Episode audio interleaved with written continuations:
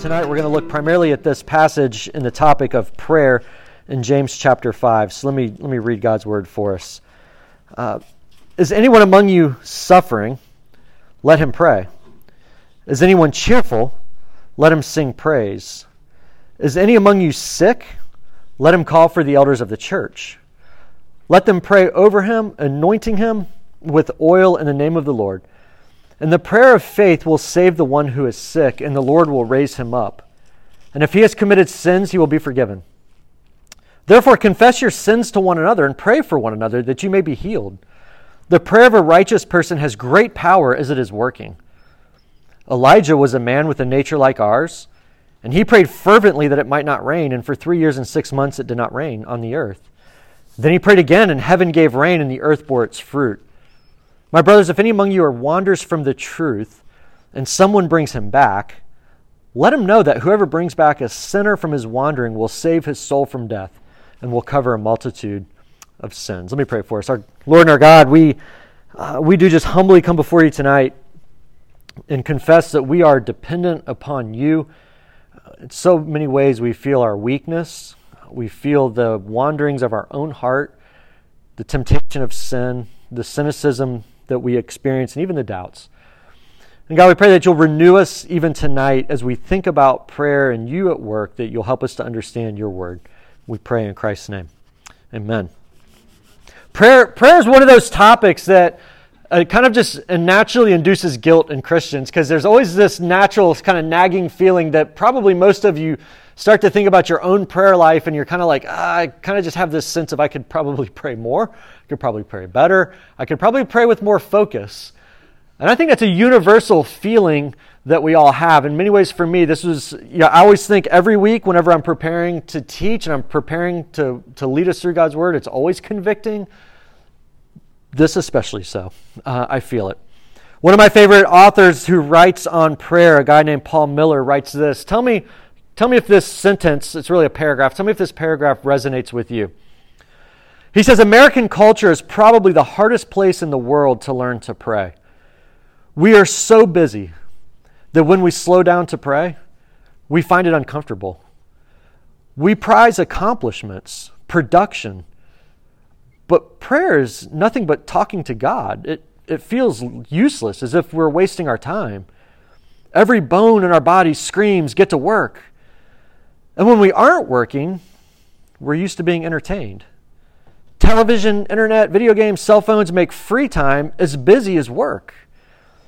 And when we do slow down, we slip into a stupor. Exhausted by the pace of life, we veg out in front of a screen or with earplugs. And prayer just feels hard. But what I want us to see tonight as we dive into these verses is that prayer is, prayer is both a privilege Prayer is this great privilege that God has given us, and it's also a duty for us as followers of Christ. There's these twin realities. It's, it's a privilege that we have as we have access to God, and at the same time, there is this component that prayer is a duty or it's a command that we're called to pray. So we're going to dive in on these verses tonight and see that prayer is this gift, but it's not necessarily easy, and so God commands us to pray. Let's let's start off easy. First thing I want you to see tonight prayer is the language of faith. Prayer is the language of faith. The first couple verses here, they, he starts off with this idea that uh, we should kind of like be praying at all times, no matter what is going on in life. If you look at verse 13 and 14, is any among you suffering? Let him pray. Is anyone cheerful? Let him sing praise. Is any among you sick? Let him call for the elders of the church and let them pray over him. In other words, it's almost like he's just kind of giving us some brackets around life. If life is hard and you're suffering, you should pray. If life is going well and everything's hitting on all cylinders, well, you should, you should give God praise. In other words, it's a form of praying. You should praise God for what He's doing in your life. And even if you're sick, well, then you're not just called to pray for yourself, but to surround yourself with the people of God, the leaders of the church, so that they can pray over you and be involved in this corporate gathering of prayer. And by the way, whenever he says elders, this is just kind of a side note. When they say elders, that doesn't mean the old people at church. The word for elders in the New Testament is the idea of the leaders within the church, those who are in a, in a position as, as officers or, or leaders within the church, the leadership. But the idea, though, underneath this, is that we're called to pray at all times. Prayer, he's telling us, is the language of faith.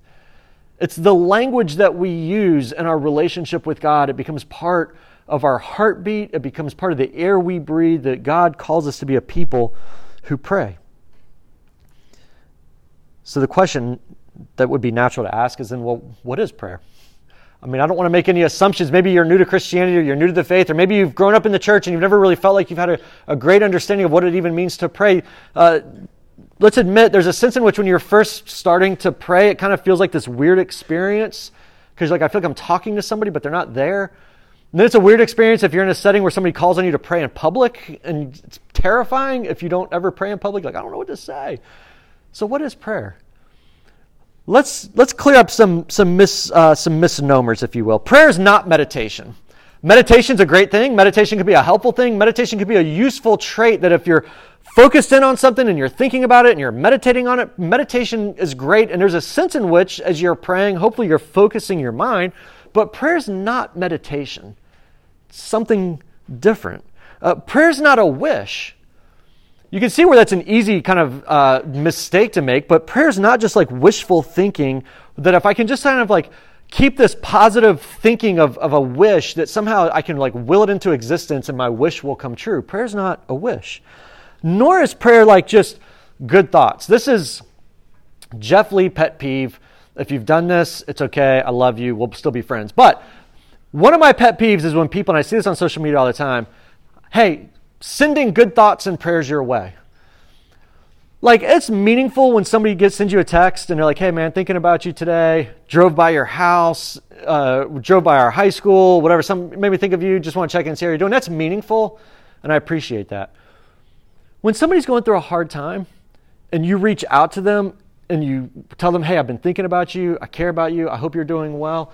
As a believer, that's different it's important, it's good, but that's different than actually praying to God. You don't send prayers to somebody, like, I'm going to just send some prayers over to you. Prayer, according to God's word, is actually communication with God Himself. Prayer is actually talking with God in a relationship with God in which we make known to Him our hearts, our desires, our fears, our journey, like everything that's going on in life. Prayer is actually communication with God. Think about a, a very simple definition of that. Then, if, if prayer is like talking with God, think about the three components that make up prayer. There's, there's God, there's you, and there's the actual communication. We're going to keep this real simple, right? If God doesn't exist, there's nobody that hears your prayers. And if God doesn't exist, then go for it, send prayers to other people, right? But if God really does exist, what a privilege we have to actually pray to Him because he hears. And that's the conviction of, of, this, of God's word. It's the conviction of Scripture. It's why he commands, because he tells us that he hears our prayers. And so, if God's real and if God's true, then he hears our prayers. What if we take you out of the equation? If you don't pray, prayer doesn't happen. There's nobody praying to God. Or if God exists and you exist, but you're not praying, once again, there's actually no prayer. So we need all three components to be at work you, God, and actually like communication for prayer to happen. And if you think about this, like in the normal course of human life, this doesn't seem like it's that foreign and it's really not that odd. Uh, how do you get to know somebody when you first meet them? Other than stalking social media, right? Like, how do you get to know somebody? You, you talk to them, right? And like, as you talk to them, you hear their story, you disclose things about yourself, and then the give and take of like sharing information, like you actually form and build a relationship. And there's actually something, have you ever noticed this? Like in the aspect of talking as you're like you're sharing about your life, and that's actually clarifying for your own thinking of what's going on in your life and how you're interpreting and what you're thinking about. I, God, so often in, in, His Word, compares Himself to His people as a husband to a wife. And so I, I just have to use a couple of analogies in that way because I think it just makes sense. When, when I first met my wife, Jenny, a lot of you know Jenny, some of you don't. When I first met my wife, we were in high school. We were on a missions trip in Belize, in Central America. Um, we were from two different churches, two different schools. We did not know each other. And there's all of these people in the high school like mission trip and they're all assigned to like these different jobs we're working on an elementary school that we're actually like adding on to the school and so we're doing concrete work some people were digging like footers around the thing some people were mixing concrete And one of the guys, the leaders of the team, just like randomly reaches over and he's like, Hey, Jeff, why don't you and uh, Jenny, why don't you two go over there and cut rebar together? So they handed us a hacksaw and there's a pile of rebar. And I was like, I hit the lottery.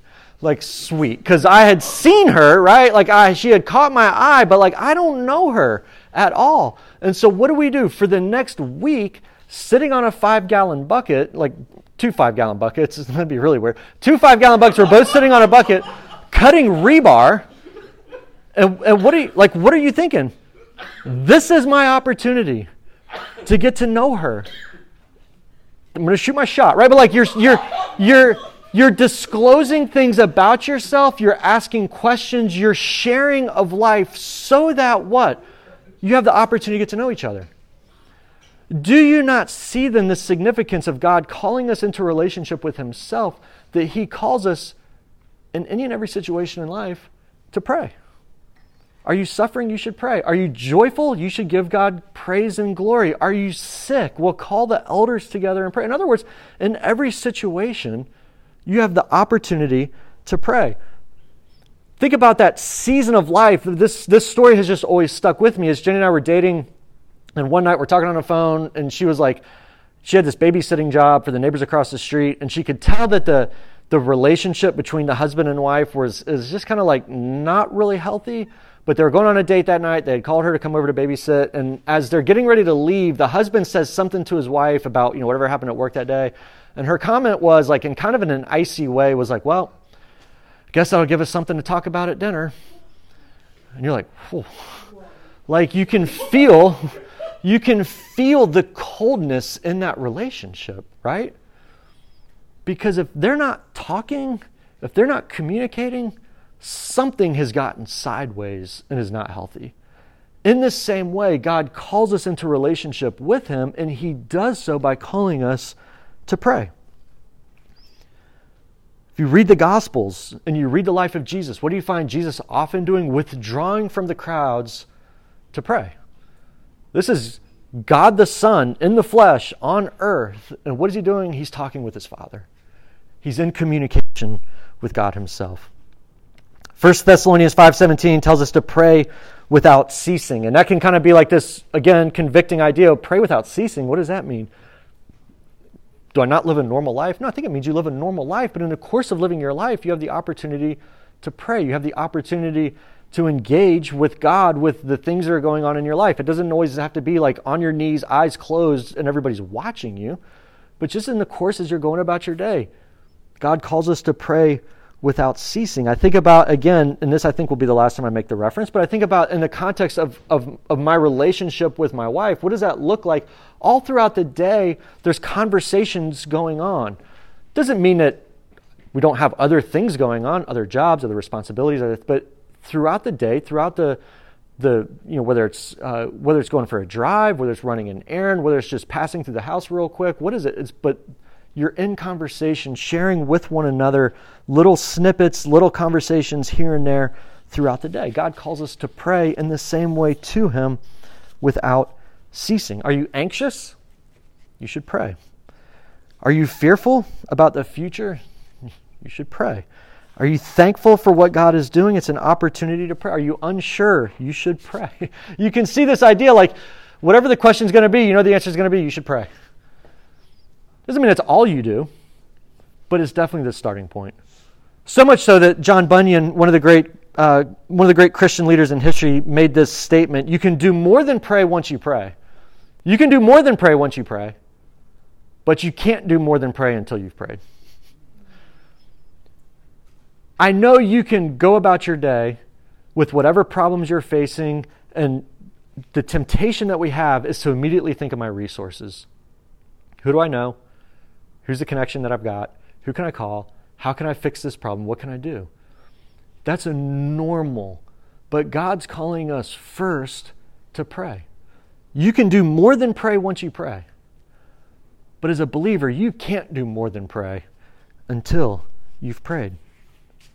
So why pray? Second thing, if prayer is the language of faith, here's the second thing that God calls us to see in these passages is that, well, prayer is effective. Prayer is effective prayer Prayer is the means by which God answers and provides for his people. Think about that for a minute. God calls us to pray to him because it's the way in which he provides, it's the way in which he responds, it's the way in which he answers. Look at verse 15 through 18. Real quick, look at how he's looking at the effectiveness of prayer. Verse 15. The prayer of faith will save the one who is sick. We're going to come back to this in a minute. Verse 16, confess your sins to one another and pray for one another so that you may be healed. It's effective. Prayer works. You're healed. And the prayer of a righteous person has great power as it is working. He's telling us to pray because God hears and because he responds. We saw uh, two weeks ago in a previous chapter, James chapter 4, that God's word says very clearly, you don't have because you don't ask. Man, that's a very clear, easy statement. You don't have because you don't ask. You see, God doesn't need us to pray. It's not that God can't do something without us praying, but it's that He invites us to pray. He invites us into that relationship with Him because that's the mechanism or the means by which He responds to our needs and requests. Now, right now, if you're if you're a cynical person, if you struggle with cynicism, the cynical person is the kind of person that's like, I can I always can kind of see what's going on. I can kind of see the agenda. I can see what's going on behind the scenes, and there's always an explanation for what's going on. There was a friend of mine recently uh, was was called into a prayer service for a friend who was on his deathbed, and the whole church is gathering to pray and committing to pray. And God brought this person from the clutches of death and restored him back to health. My friend said to me, as soon as the report came back that he was healthy and was going to survive, my first thought was, why'd we spend all that time praying? Because he would have been fine anyways. Don't you feel that sometimes?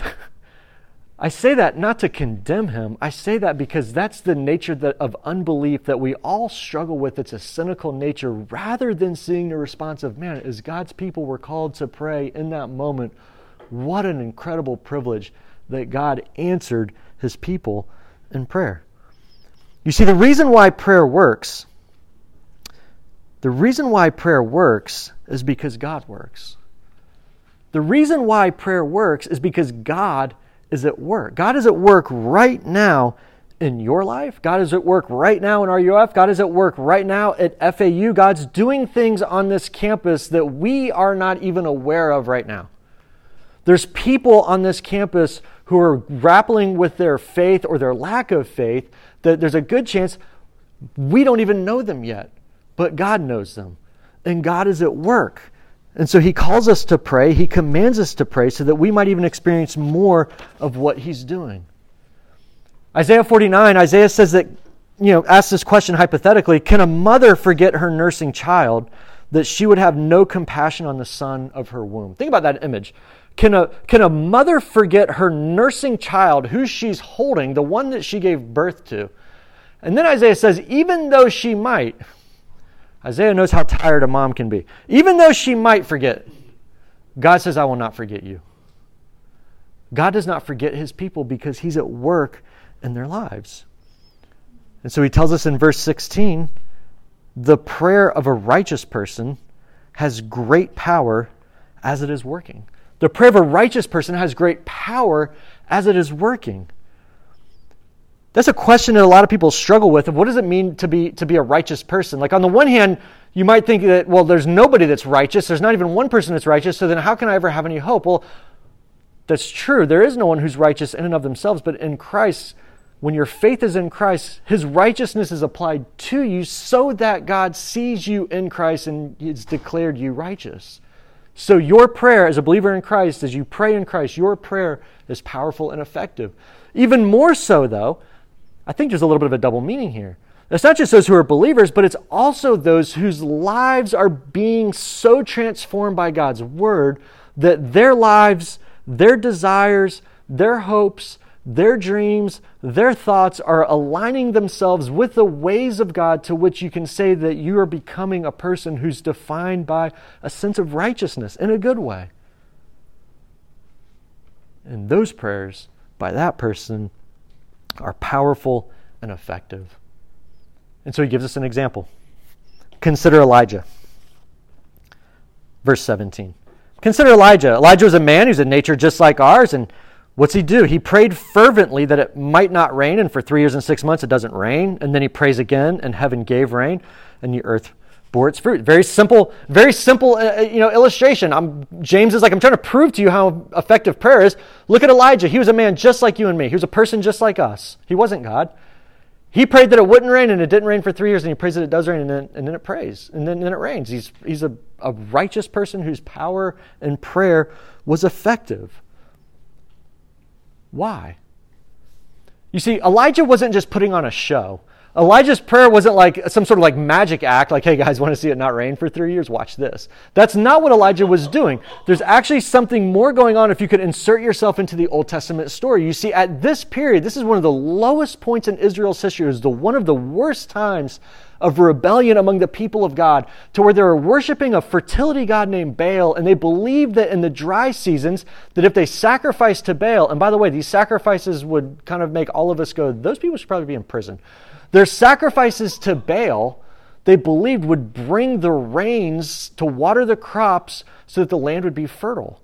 And Elijah is calling them to repentance. He's calling for the vindication of God. And so, as a response to what God's calling him to do, he prays that it doesn't rain for three years to show that the reality of this world doesn't revolve around Baal, but it revolves around God Himself. You see, this prayer wasn't about Elijah, this prayer was really about God. If the prayers of a righteous person are effective, the answer isn't for you to go find a righteous person to pray for you. Like that might be, but it's not so that you can get all your wishes granted. The call then is like, how can we become a righteous person in this same way? Some of you think I've got like my whole wish list. If I could find this righteous person to pray for me, like I need a truck, I need a roommate, I've met a girl at the gym, and I need an A in chemistry, right? And if they will pray for me, that would be amazing. But that's not what James is calling us to do. James is calling us to be like Elijah in the same way the prayer of a righteous person that's effective. And so here's the final thing for us to see prayer reorients us to prioritize the kingdom of God. Prayer pri- re, uh, reorients us to prioritize the kingdom of God. Notice how throughout this section of scripture on prayer, it's not just a call and a command to pray, but notice what's a central feature time and time again is this reality of your sins having been forgiven. Verse 15 if he has committed sins, he'll be forgiven. Verse 16, therefore confess your sins to one another and pray for one another that you may be healed. Verse 18, if any among you are wandering from the truth and someone brings him back, or verse 19, I mean, let him know that whoever brings back that sinner from his wandering will save his soul from death and cover a multitude of sins. As you read throughout the Gospels, you'll see that Jesus is taking care of the physical needs of the people that he's confronting. Have you ever noticed this? Jesus is taking care of the physical needs of people who are sick, the people who are deaf, the people that are blind, the people that are lame. He's healing them. But he does something else in that moment too. He heals them spiritually. So often, Jesus looks at those people in their physical needs, and the first thing he says to them is, Your sins are forgiven. And you almost have this moment of like, Well, Jesus, do you not see that that guy's paralyzed? And what he's doing is saying that before he's coming to make the world right physically, he's coming to restore people and their souls to God himself in order to make us right internally, for our sins to be forgiven, for our shame to be covered, for the righteousness of God to be known, so that, like we just sang a moment ago, we can sing those realities that justice smiles and asks no more. Jesus was confronted with the death of Lazarus in John chapter 11. And as he comes onto that scene, and Lazarus has died, and Lazarus' sisters are sad and weeping, Jesus makes this comment to the sisters. He says, I am the resurrection and the life. Whoever believes in me, though he die, yet shall he live. And then he raises Lazarus from the dead. It's, a, it's an amazing miracle. But have you ever considered the reality? I don't mean this to be funny, but have you ever considered the reality that what Jesus is doing is proving in that moment that he has power over death? Like Lazarus still died. Lazarus had to die twice. Jesus raised him from the dead to prove that that statement was true. I am the resurrection and the life. That there's life beyond this world, that even for the person who's sick that we've prayed for, as you can see in verse 15, you pray for the person who's sick, that God doesn't always heal them in this lifetime in the way that we expect. God doesn't always answer our prayers in the way that we necessarily hope. But what He's doing in those moments is reorienting our hearts and our lives to prioritize the kingdom of God so that we see this world for what it really is broken, a level of emptiness, always falling short, so that we might prize even greater the very kingdom of God. So he says to Lazarus, and he says to the sisters, I am the resurrection and the life, that whoever believes in me, though he die, yet he lives.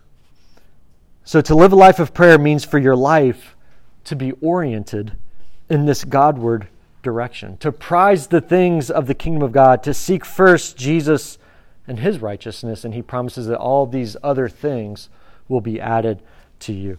The life of prayer is the life of faith, it's the language of our heart. Because prayer is effective, and its effectiveness is seen in drawing us into a closer relationship with God in order to be more like Him in order to value the things of his kingdom. Let me pray for us. Our Lord and our God, we do confess that so often uh, our prayers are shallow, uh, so often our prayers are short lived. We don't often suffer long in prayer. And at the same time, God, you are a God who hears and who draws near and invites us into a relationship with you. And so we ask that even as we uh, discuss these questions that are before us, and even as we think about the hope that is ours in Christ, that you'll make us a people who pray, that our dependence upon you will be seen and known and felt. And we pray all of this in Christ's name. Amen.